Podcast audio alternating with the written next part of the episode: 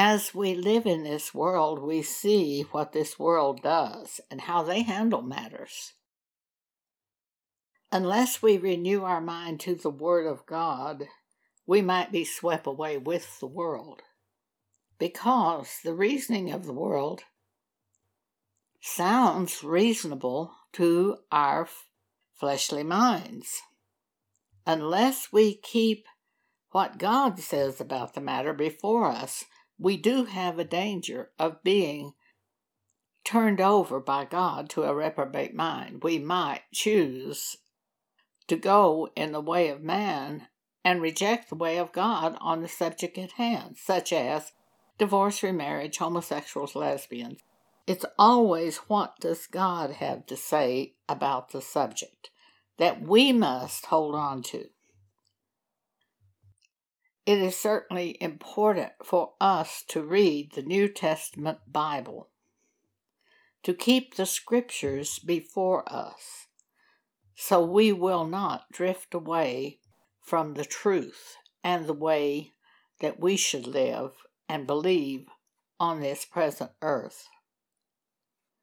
In some of the churches, they will say, We don't go by the law anymore. That is really misrepresentative. We go by the law of God as presented in the New Testament Bible. But we do not live by the law of Moses anymore, where they sacrificed animals for sins, because now God has made another way for us to come to Him through the sacrifice of Jesus and His blood. Therefore, we no longer live by the law of Moses, but we do live by the law of God as presented in the New Testament Bible. And if you go another way, a way separate from the law of God, you risk being turned over by God to a reprobate mind. I have seen that happen in church groups. Let's look at that for just a moment. Romans chapter 1, verse 28. And even as they did not like to retain God in their knowledge, they did not like to retain in their knowledge the instructions given by God on the matter at hand. They wanted to go their own way. When they did that, God gave them over to a reprobate mind to do those things which are not convenient. You can read about this in Romans chapter 1. In 2 Corinthians 13:5, Paul says, "Examine yourselves whether ye be in the faith, prove your own selves. Know ye not your own selves how that Jesus Christ is in you, except ye be reprobate. Many times I have examined myself on this subject. I've said, now, when was the last time the Holy Spirit brought a scripture to my mind? Or when was the last time the Holy Spirit showed me a concept? And when I stop and I think about it, and realize that I heard from God yesterday by the Holy Spirit. I know He spoke to me yesterday.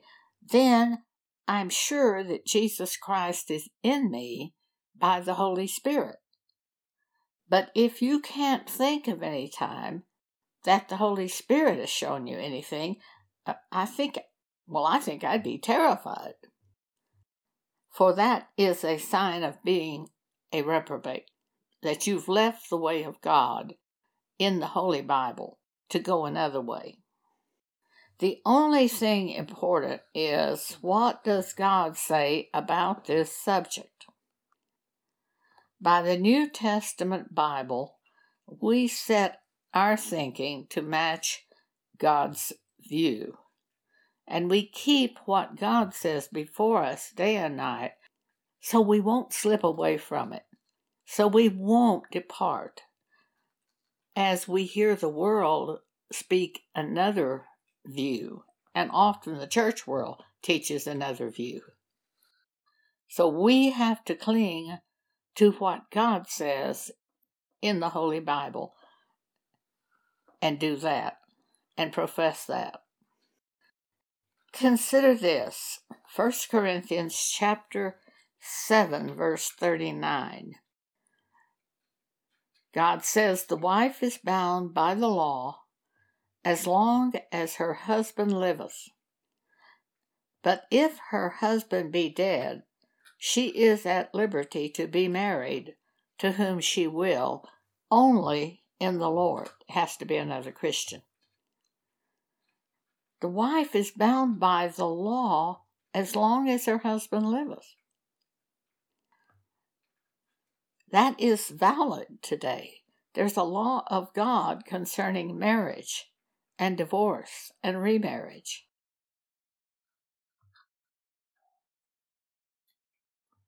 Romans chapter 7, verses 1 through 3.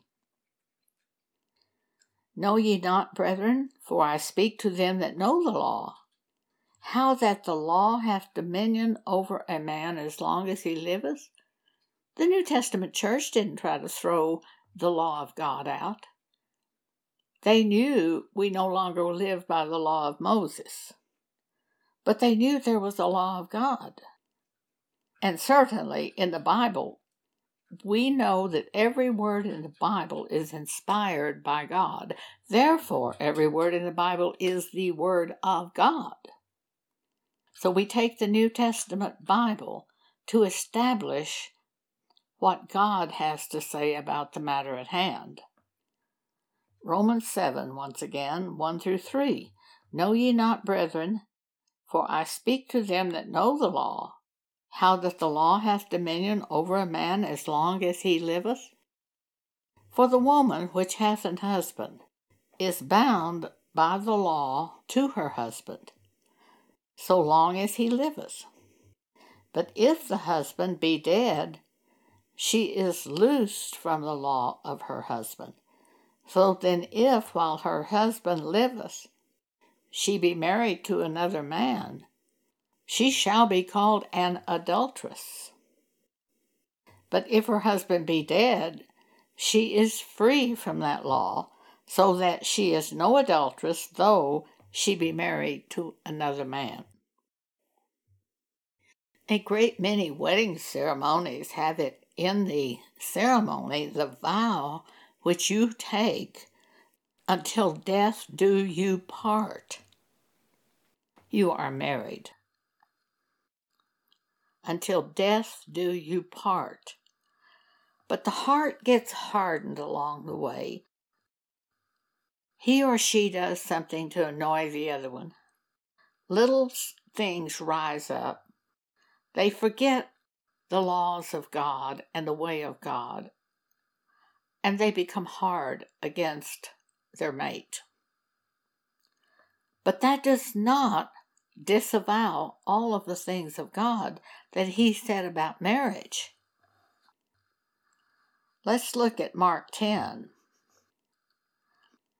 And the Pharisees came to Jesus and asked him, Is it lawful for a man to put away his wife, to divorce his wife? They were tempting Jesus. And he answered and said unto them, What did Moses command you? And they said Moses suffered to write a bill of divorcement and to put her away. And Jesus answered and said unto them, For the hardness of your heart he wrote you this precept. But from the beginning of the creation, God made them male and female. For this cause shall a man leave his father and mother and cleave to his wife and they twain shall be one flesh. So then they are no more twain, but one flesh. What therefore God hath joined together, let not man put asunder. And in the house his disciples asked him again of the same matter.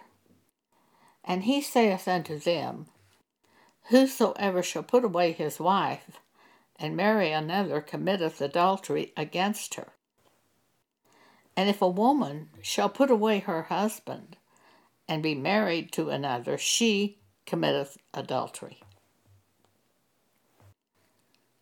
It is till death do them part. At the time of sexual intercourse, the two become one flesh.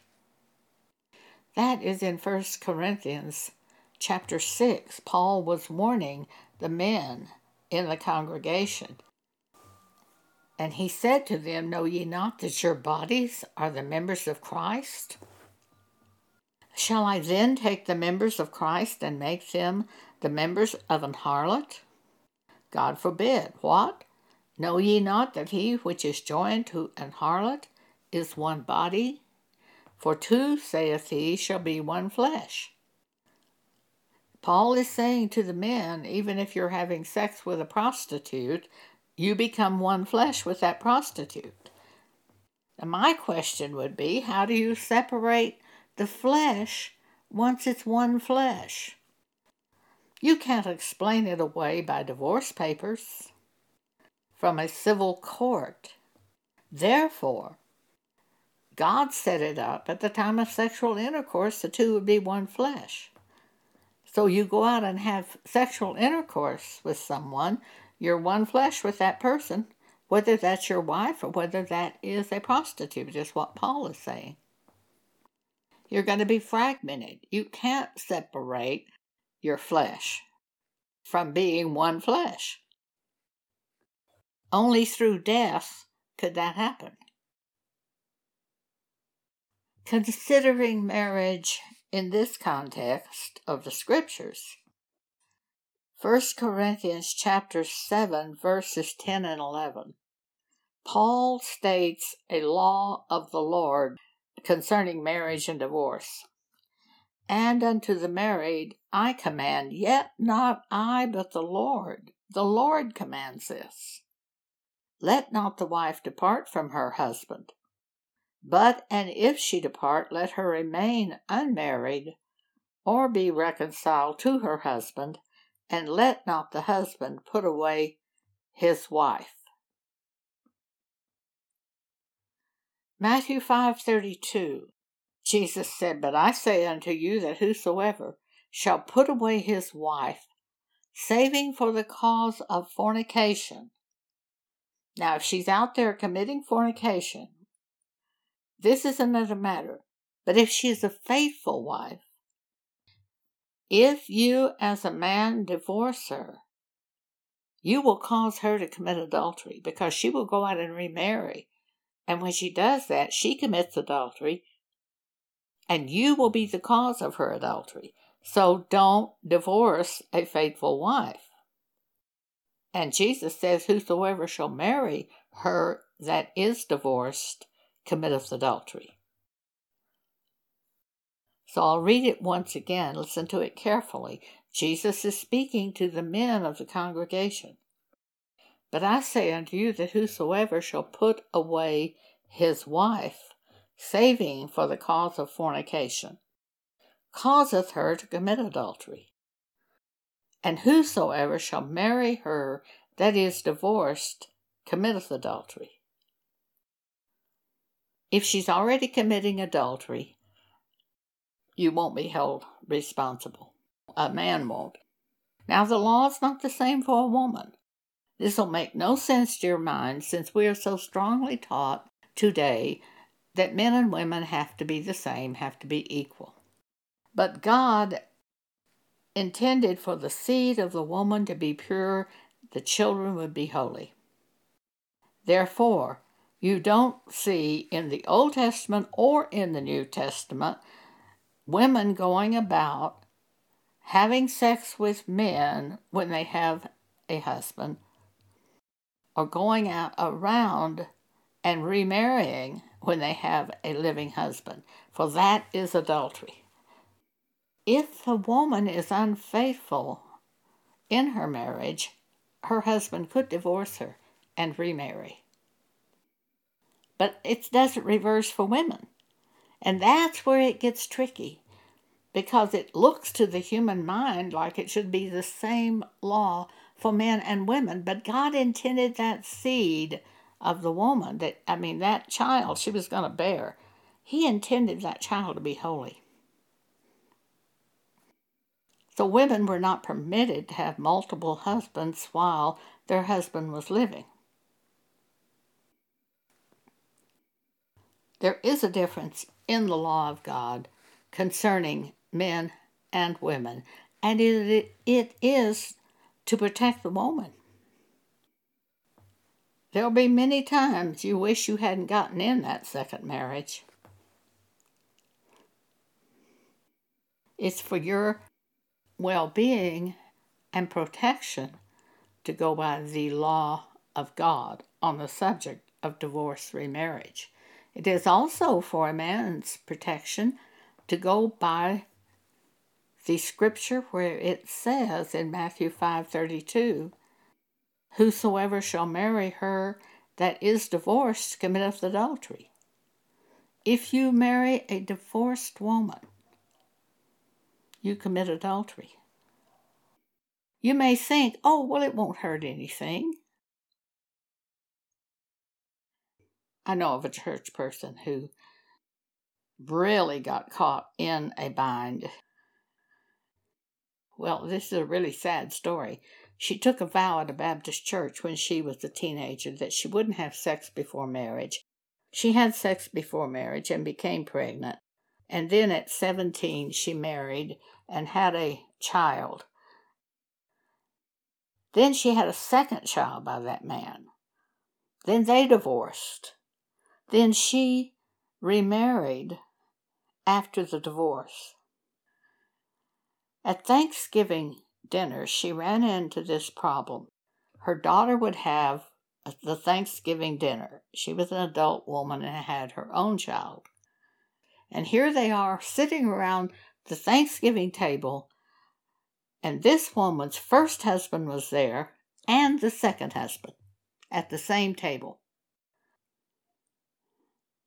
She had a significant problem. The two become one flesh. So here she is still one flesh with the first husband. She can't help but have a problem. This is a terrible thing to have to go through. After all of this, she became, she was born again. And she really had a problem then. She finally, I think, resolved it by telling her daughter she did not want to come to the Thanksgiving dinner anymore with her first husband sitting there. She said it didn't seem to matter to her second husband that he wanted to go to the dinner, but it really did something to her. All I can say is where humans are involved, do the Word of God. Whosoever shall marry her that is divorced committeth adultery. Go by that. You'll spare yourself a lot of grief. After I was born again, my best friend confessed to me that she had been married and divorced. She was raised Baptist. She went to Italy as a Fulbright scholar, met a young man who was Catholic. She married him. They came back to the United States. He left her and then she got a divorce. And she decided she wanted to remarry. So she went to a church looking for a husband. There was a man at the church whose wife had died of cancer. He was left with three small children. He was looking for a wife.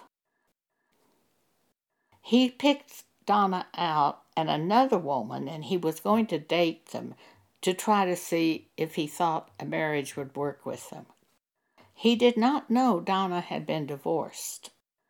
They were at that time teaching at that church that he attended. I don't know that they taught the exact scripture of whosoever will marry a divorced woman commits adultery. I don't know if they taught the scripture that way. They probably just taught the men not to marry a divorced woman. That deletes the power of the scripture when you teach it that way. You have to present this as the law of God for the power to be there. Otherwise, they will just think, oh, this is just something man made up. But the Bible is the inspired word of God. Every word in the Bible is God speaking to us. So when we say this scripture, whosoever shall marry her that is divorced committeth adultery, we are speaking what God has said, not just our opinion. It's very serious. Donna didn't tell anyone she had been divorced. So when Hal started dating her, he didn't know. And he fell in love with her and wanted to marry her. Then she told him that she had been divorced. I asked Hal this question. I said, Hal, if you had known Donna was had been divorced, would you have dated her? He grew very, very silent, and then he said to me, No, I don't think I would have. Again, they probably weren't teaching this is what God says at that church. They were probably just saying a man should not marry a divorced woman. That's too weak. That's weak as water. But if you understand this is a rule of God, and this is what God says, if you marry the divorced woman, you commit adultery. And if you care about God and care about the rules of God and the law of God, that will make a difference in your life. The fact that the two become one flesh at the time of sexual intercourse. The Apostle Paul continues this subject and says, Flee fornication. Every sin that a man doeth is without the body, but he that committeth fornication sinneth against his own body. Sexual sins are different from other sins. So there is another point to consider. That's in 1 Corinthians chapter 6 verse 18 it's very important also to consider 1 Corinthians 7 10 and 11 because you can get to thinking that if God said the man could divorce a faithful wife and remarry, then the woman could divorce a faithful husband and remarry. Well, as you begin to think that way, and the devil will bring that concept to your mind, you need to straighten out your mind with 1 Corinthians chapter 7 verse 10 and 11. I come back to that. And unto the married I command, yet not I, but the Lord. Let not the wife depart from her husband, but and if she depart, let her remain unmarried or be reconciled to her husband. We can see by this that the concept is not correct that the woman can divorce say, an unfaithful husband, and then she is free to remarry. It says, Let not the wife depart from her husband, but and if she depart, let her remain unmarried, or be reconciled to her husband. That shows us there is a difference in the laws of God concerning men and women in the New Testament church. The New Testament teaches us the rules of God, the laws of God, how to live a godly life in Christ Jesus, and what to avoid. And it teaches us to avoid the thinking of the world concerning right and wrong, for often the people in the world are thinking wrong about a subject. As compared with the New Testament Bible. We, being Christians, set ourselves in the New Testament Bible to agree with that, as well as to see God's view of the situation. Concerning homosexuals and lesbians, Romans chapter 1, start at verse 25. Who changed the truth of God into a lie and worshiped and served the creature more than the Creator, who is blessed forever. For this cause God gave them up unto vile affections, for even their women did change the natural use into that which is against nature. And likewise also the men, leaving the natural use of the woman, burned in their lust one toward another men with men working that which is unseemly, and receiving in themselves that recompense of their error which was meet. Vile affections is the way God describes this. Homosexuals and lesbians, vile affections. And God says that He turned them over and gave them up unto these vile affections. He let them go. Could they be saved? Yes, definitely. For until they have the knowledge of the truth of God, they can't see they're doing anything wrong. But once God opens their eyes to see the scriptures, to see his view of it, they can repent and they now they can't continue to do the sin.